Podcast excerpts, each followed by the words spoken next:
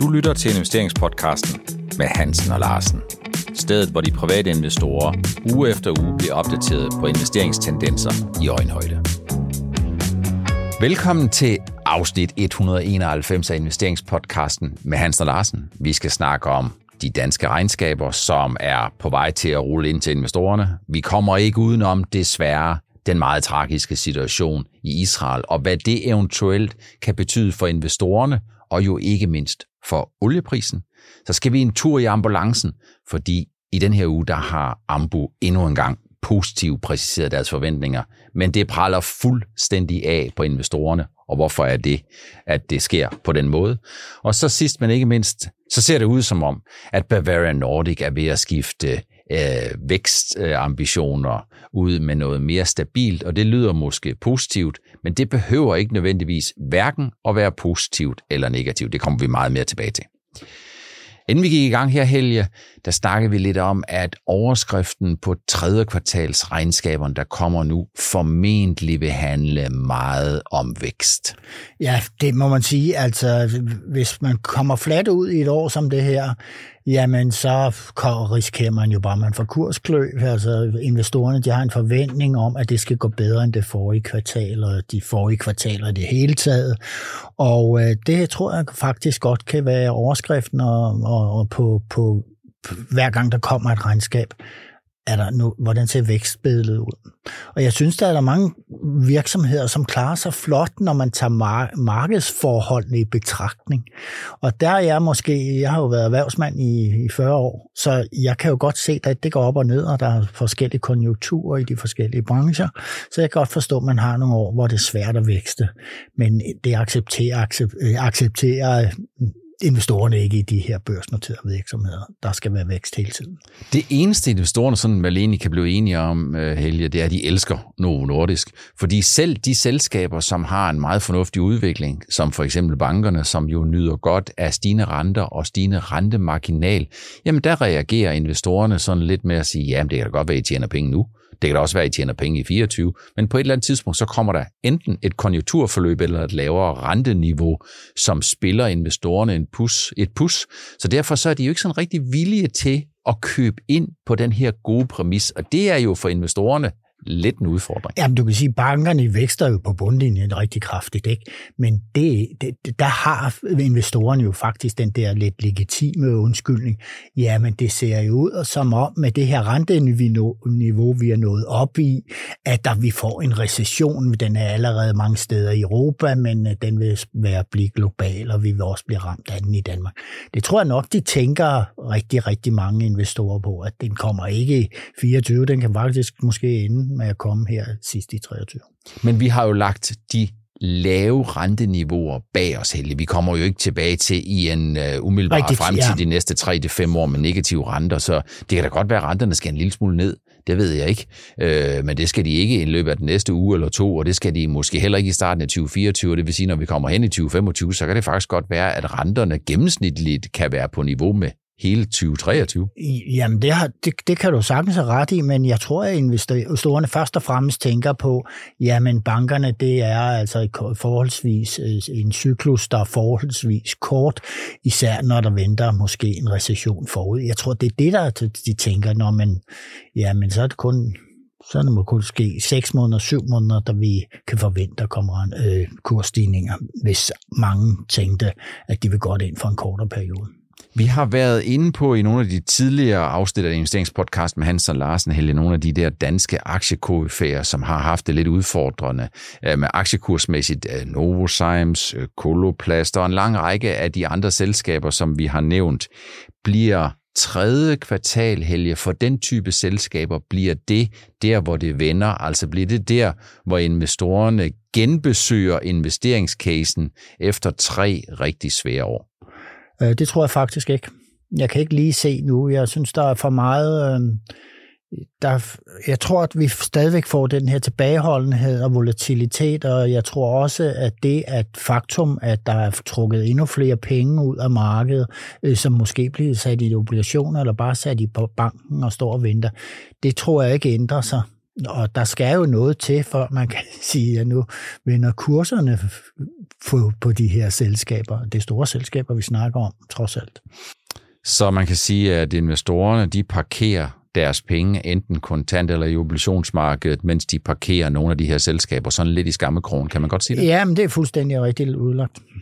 Så hvis man kigger alligevel, demand, alle gode gange tre, de har allerede været der. Der er to undtagelser.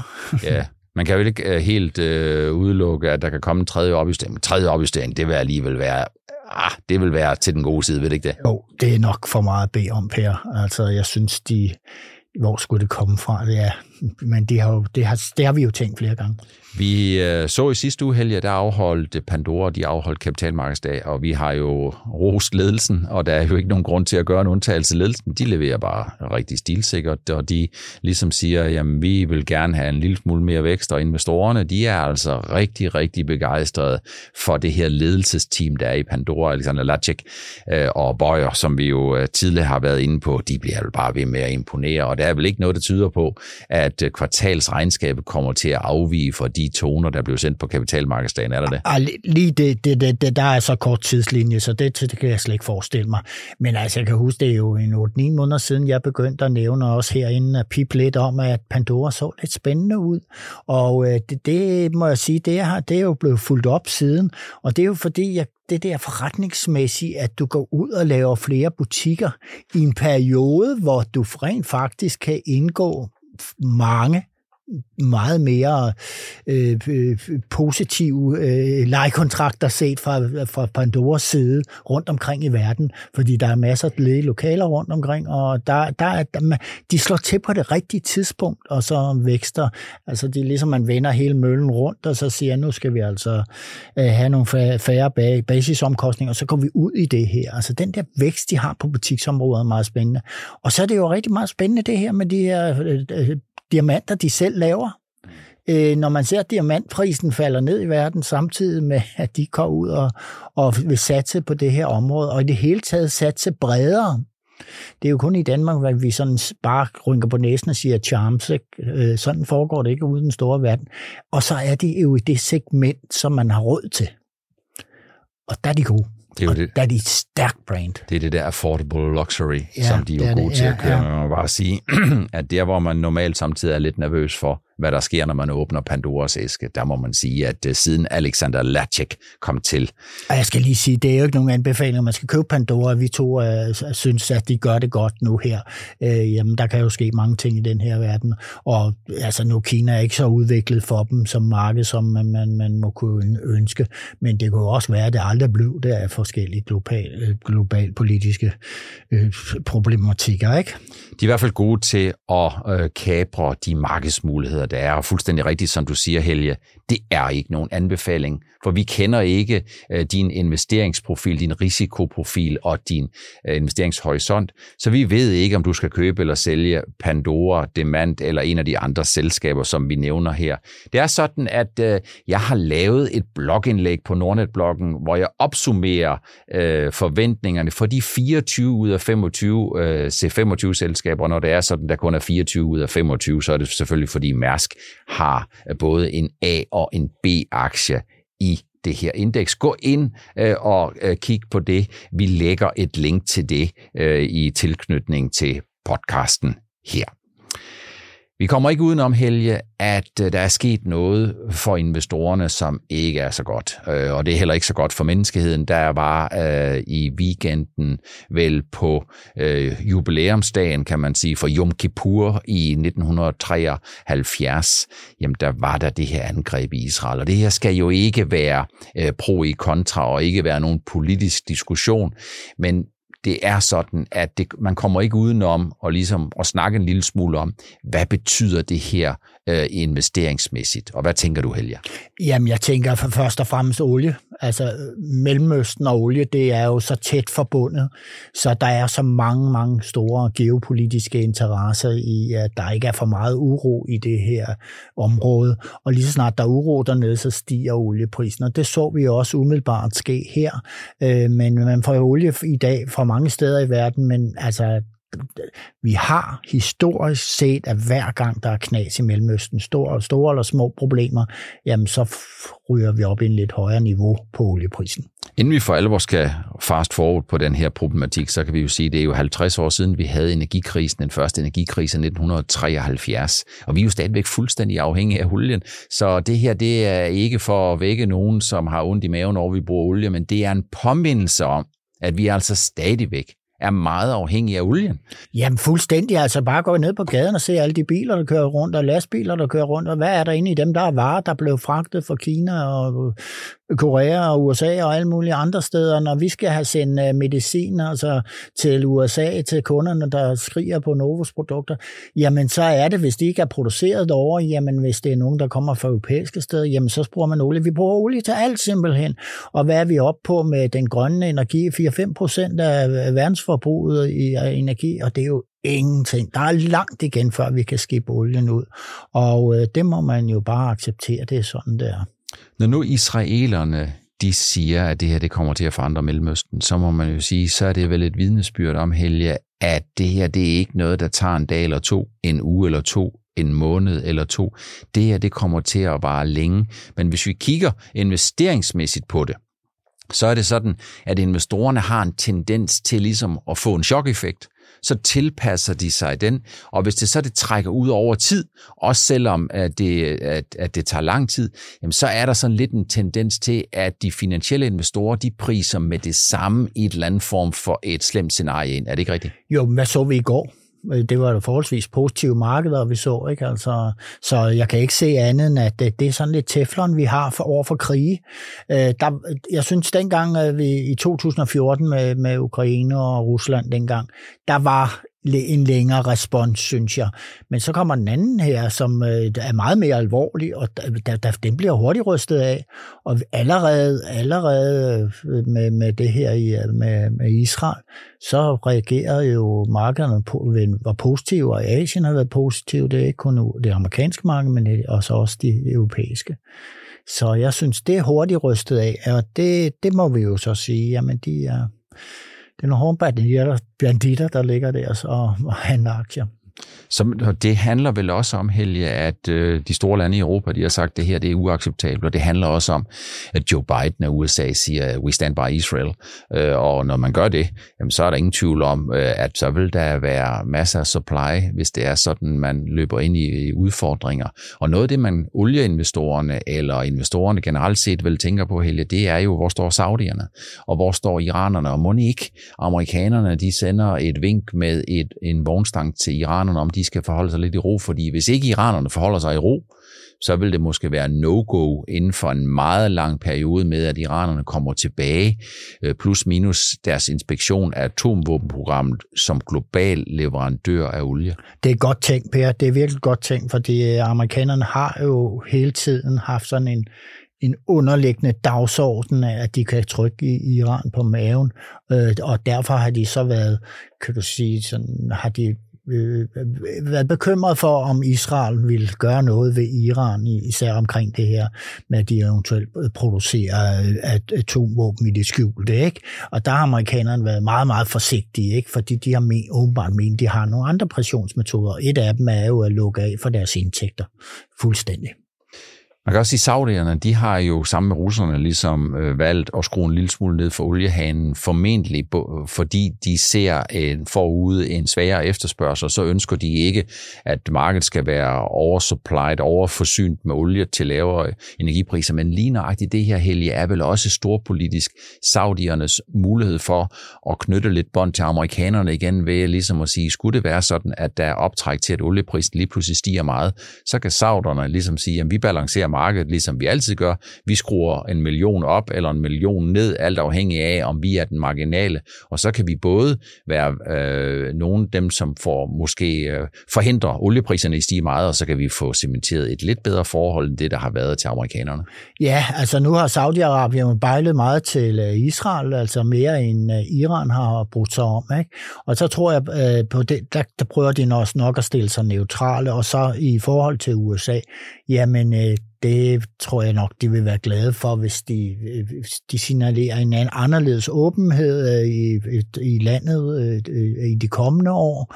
Og det er jo efter vestligt mønster, har de meldt ud. Ikke? Og der kan man jo sige, så er USA jo rigtig god venner her i den sammenhæng. Så fragtraterne, Helge, der skal jo stadigvæk transporteres noget olie rundt, men det her, det får vel ikke rigtig ændret billedet for fragtraterne. De er høje, øh, og det er de jo fordi, at øh, der er ikke så meget kapacitet. Der bliver ikke bygget nye skibe. Det er dyrt at bygge nye skibe. Det tager lang tid og finansieringsomkostning osv. osv. Så det her cementerer vel sådan set bare, at fragtraterne de forbliver høje. Ja, de forbliver høje, og når de får et spike opad, så er det jo noget, der sker hver gang, der er øh, i et område, hvor der er olie, øh, der skal kan transporteres til eller fra. Så jamen, så stiger de jo endnu mere, men det er ren spekulation i det tilfælde. Det er jo noget, der fysisk sker måske efterfølgende. Vi skal hurtigt videre til Ambu. Ambu øh, har jo været en smertens historie for investorerne de seneste år. Ambu skiftede jo, og det har vi gentaget mange gange i 2019, der lavede de jo et strategiskifte, fyrede direktøren, ansatte en ny, og så kom der jo, gud ved, hvor mange nedjusteringer. Så har de slået ind på Øh, og aktiekursen er jo fuldstændig eksploderet nedad. Så er det slået ind på en øh, ny kurs, hvor det ser ud som om, de leverer mere stilsikkert. De har leveret to opjusteringer øh, i tredje, og nu er også forløbet tal på fjerde kvartal, men aktiekursen, den har fuldstændig mistet sin magi og sin energi. Er det, er det mærkeligt, Helge? Nej, det er ikke mærkeligt. Altså, det er jo igen, øh, nøgletallet har jo været rigtig, rigtig stort for det her, og når du kører med så gigantisk nøgletal, som de har historisk haft i meget lang tid, øh, jamen så skal du også levere. Og når du ikke leverer, så kan... Jeg taler jo for min syge moster over, over for mange investorer, når jeg siger, jamen nogle gange bliver man nødt til ligesom at at lukke nogle døre, for det hele kan blive større. Øh, det var Thomas Helmi, der mm. kom med den en gang. Og øh, det er jo så ligesom det, de har gjort ude hos Ambo. Jamen, der er jo nogle døre, man har lukket i forbindelse med en del produkter. Man siger, dem satser vi ikke. Vi satser på det, vi er gode til. Og så skal der jo... Det, det har nået et vist niveau i salg, og så kan man ikke rigtig komme videre. Og så er det jo en innovation om en større salgsindsats og sådan noget. Det virkelig skal mobiliseres, så man få en vækst, investorerne synes er interessant. Men det er svært, når man kommer og ligger i det niveau, de gør nu her, sådan rent driftsmæssigt og kommunikationsmæssigt. Det er svært at tale den op. Jeg tror, der er mange, der undrede sig lidt over, at efter endnu en positiv præcision, præcisering af forventningerne, som jo kom øh, i starten af den her uge mandag, jamen så starter aktien med at stige 4-5 procent, så falder den fuldstændig tilbage igen. Og grunden til det, det er jo, at selve omsætningen, Helge, den lå faktisk en lille bitte smule under konsensus. Ja. Så den her forbedring, af indtjeningen, den her positive præcisering inden for udsvingsgrænsen, det er jo på grund af produktmix, sælger flere produkter med en højere EBIT-margin, og samtidig jamen, så er det sådan, at øh, det er operational, altså det er på den driftsmæssige side, men for at investorerne for alvor skal komme op og flyve positivt i Ambro-raketten igen, så skal salget være større. Så skal salget være større. Og det er altså sådan, at øh, hvis investorerne de sidder og kigger efter én trigger, så er det simpelthen vækst, vækst, vækst. Ja, altså øh, Ambo har jo altid været sådan, at det betragtes som, at det øh, ja, faktisk ligesom kemometikere, altså det er den gryde, man ligesom har puttet dem i, altså de var noget specielt, og de kunne noget specielt. Men i realiteten tror jeg også, der er mange der er investorer, der tænker, at det, jamen, er der ikke andre, der kan det her? Jo, det er der selvfølgelig. De ligger jo en hård konkurrence. Ellers kunne vi væksten jo bare være til stede, for der kommer ikke mindre mennesker på hospitalerne, og så har, øh, har behov for de ting, som øh, Ambu laver. Ikke? Så de er jo konkurrenceudsat. Og så er der en anden ting, Per, med investorer. Jeg tror, der er rigtig mange investorer, der hviler trygt og godt over i Novo Nordisk. Ja. Det er, hvad jeg hører fra alle alle, der har været negative over for Novo i mit netværk gennem årene, og har sagt, den er for dyr, og nøgletal, og de har aktier tilbage, hvorfor gør de det, hvorfor vækster de? De er jo vendt rundt alle sammen, ikke? og I, I har tallene herude, det, Novo er ubestridt den største magnet for investorer i Danmark.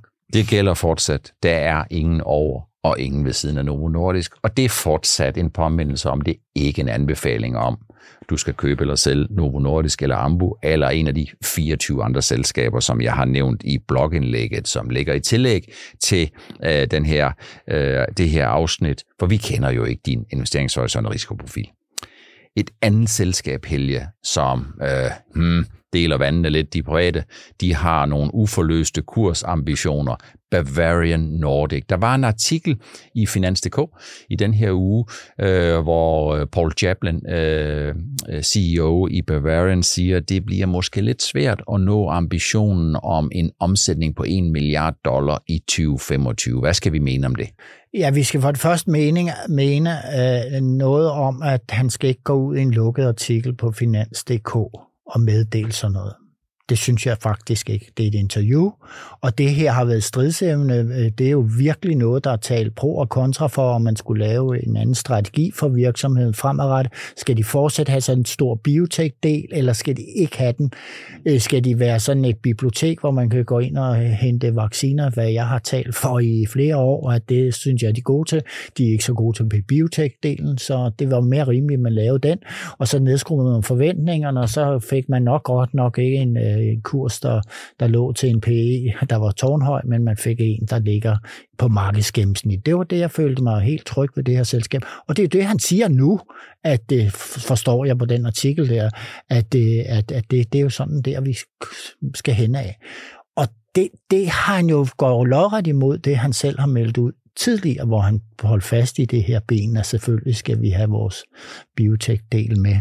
Og det synes jeg burde være kommet en pressemeddelelse inden, og så kan man tage interviewene bagefter, øh, og så de kan komme åbent ud. Og det har skabt, skabt forvirring og lidt vrede blandt investorerne, som kunne være undgået. Men hvis nu jeg skal prøve at tage de andre briller på, Helge, så er det jo også sådan, at noget af det, som jeg i hvert fald har været med til at kritisere Bavarian Nordic for, det er jo, at hvis de har nogle ambitioner om at vokse, og de køber nogle vacciner, så er det jo sådan, at hvis ikke de kan tilføre værdi, hvis ikke de kan producere dem billigere, hvis ikke de kan sælge noget mere, og de skal finansiere dem ved udstedelse af nye aktier på en aktiekurs, som vel ikke kan sige at være meget høj, så, så skaber det simpelthen enten ikke værdi, eller ikke tilstrækkelig værdi, eller også så distru, distru, destruerer det øh, værdi. Så i virkeligheden, så kan man vel sige, Helge, han kommer vel nogle af skeptikere lidt i møde, og så siger, at vi skal ikke bare blive ved med bevidstløs og udstede nye aktier til at købe øh, vacciner. Jamen, det eller gør hvad? han jo. Det, det er jeg faktisk enig med, og det,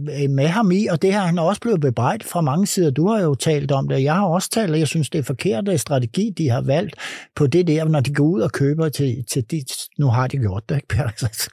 så situationen er lidt anderledes, men øh, det er altså ikke noget, vi kan blive ved med. Og når vi endelig skal gøre det, som er, nu taler jeg ligesom jeg var investor, jeg har en lille bit frimærk, skal jeg sige, hvad er det Men hvis, øh, hvis man skal gøre det i det her selskab, så skal man gøre det for egne midler, når de hjemtjent de her penge, man har råd til det. Eller også skal man hæve kaskreditten, hvis man kan finde en vaccine, hvor man sådan kan sige, oh, den bliver der altså behov for her om et års tid eller sådan, ikke? Men hvad er for forudseende? Eventuelt indgår nogle partnerskaber med nogen, som udvikler vacciner, hvor man kan give dem lidt royalty, øh, hvis de der er masser, der er i den her boldgade. Ikke? Hvis, hvis, øh, så kan man jo lave nogle aftaler med dem som for, forvart. Og det har, synes jeg, de har jo været gode. Det har de nok gjort gennem årene, uden man det sådan er ligefrem børsmeldt. Men hvis nu øh, Bavarian Nordic er ved at skifte investeringsarm, hvis nu de ikke skal vækste så meget, hvis de ikke skal udstede flere aktier, fordi de ikke kan skabe den der tilstrækkelige værdi, eller hvis de nu bare har lyttet til nogle af de der kritiske, konstruktivt kritiske kommentarer, så kan man sige, så er aktien vel på vej til at blive mere forudsigelig. Så er den vel til at blive, så skal den, af den her scene, så skal den vel handles med en lidt lavere risikopræmie. Til gengæld, så ved vi så nogenlunde, så kender vi nogenlunde kontantstrøm. Hvis vi kender kontantstrøm, så er der kontant afregning, fordi så har vi ikke længere blue sky scenario, til at løfte op. hvor der er nogen, der sidder og kigger på 275 eller 375 eller, eller 1000 eller 1000 eller et eller andet. Så når det er sådan, at en aktie bliver mere forudsigelig, så bliver den jo også mere kedelig. Det er sådan lidt ligesom en sinuskurve, hvor man tager toppen og bunden af, hvor man kan sige, at de kører mere inden for et forudsigeligt spænd. Og så tror jeg da også, Helge, at det der med, at man hele tiden udsteder nye aktier for at købe nye vacciner, det giver jo egentlig bare brændstof til dem, som hele tiden, øh, de brænder ikke dæk af, men de sørger for at, at have masser af ammunition til at holde aktien i et jerngreb, fordi det, der er bare så mange aktier i omløb, som man kan låne til at sælge aktien kort. Ja, Per, det må jeg sige, det er jo også, sådan, det er også der, vi havner. allerede nu. Og jeg kan jo se debatmæssigt, hvor det var den mest debatterede aktie på ProInvestor og på vores Facebook-grupper. Fuldstændig vild trafik øh, hen over sommeren her. Øh, og så kommer jeg svæg øh, øh, fadesen, ikke? og ja, vi kan blive ved. Og så lige pludselig, så dør den fuldstændigt, hvor, der, hvor man havde virkelig, man havde 20, Øh, debattører, der lå midt om natten og skrev øh, begejstret eller meget vredt over, hvordan det her øh, selskab gebærte sig. Men den interesse, den er død. Så investormæssigt er den her jo øh, for mange blevet uinteressant, fordi man ikke har det her blue sky-scenarie længere. Og det er på en måde meget sundt for, for et selskab, der ikke leverer varen. Man kan bare sige, at øh, det er altså fortsat øh, ikke en anbefaling om at købe eller sælge Bavarian Nordic, men Bavarian Nordic er måske i investorernes optik ved at skifte investeringsham. Den er simpelthen ved at blive mindre binær, mindre 0-1. Det de kan, det kan de, og det forsøger de at vokse på. Men når Blue Sky Scenario er væk, jamen så er der formentlig også sådan, at der er nogle investorer, der er væk, og så vil volatiliteten over tid vel også falde lidt. Ja, der er et scenarie tilbage, som de kan gå og drømme om, eller som rigtig mange af dem, der måske ikke er i aktien, eller må påtænker at gå ind i den, eller nogle af dem, der bliver i aktien, det er, at de påtænker, at det her øh, selskab er en øh, godbid for nogle store øh, øh, aktører i branchen, som altså det her opkøbsscenarie, det tror jeg stadig vil, vil være mange tanker. Det er bare svært at investere ind i, at der kan komme et opkøb på, på det her selskab inden for en eller anden given tidshorisont. Ja, og det er der jo på alle selskaber, som der har en god portefølje og styrer på deres forretning. Det må man jo sige, de har på det her eksisterende. Det var biotek-delen, der var problematikken. Det var det, vi havde valgt at tage med i afsnit 191 af investeringspodcasten med Hansen og Larsen rundt om de danske regnskabsforventninger om udviklingen i Israel. En tur i ambulancen, hvor beskeden for os, jamen den er, at hvis investorerne skal blive mere positive på casen, så skal de altså vækstmæssigt overraske. Og Bavaria Nordic, som ser ud som om, at de bliver en lidt kedeligere aktie, en mere forudsigelig aktie, men det har også en betydning for investorerne. Tak fordi du stadigvæk synes, det er interessant at blive investeringsopdateret på det, der interesserer mange finansielle investorer på lige underkanten af en halv time. Jeg håber, vi ses i næste uges og høres ved i næste uges afsnit 192 af investeringspodcasten med Hansen og Larsen.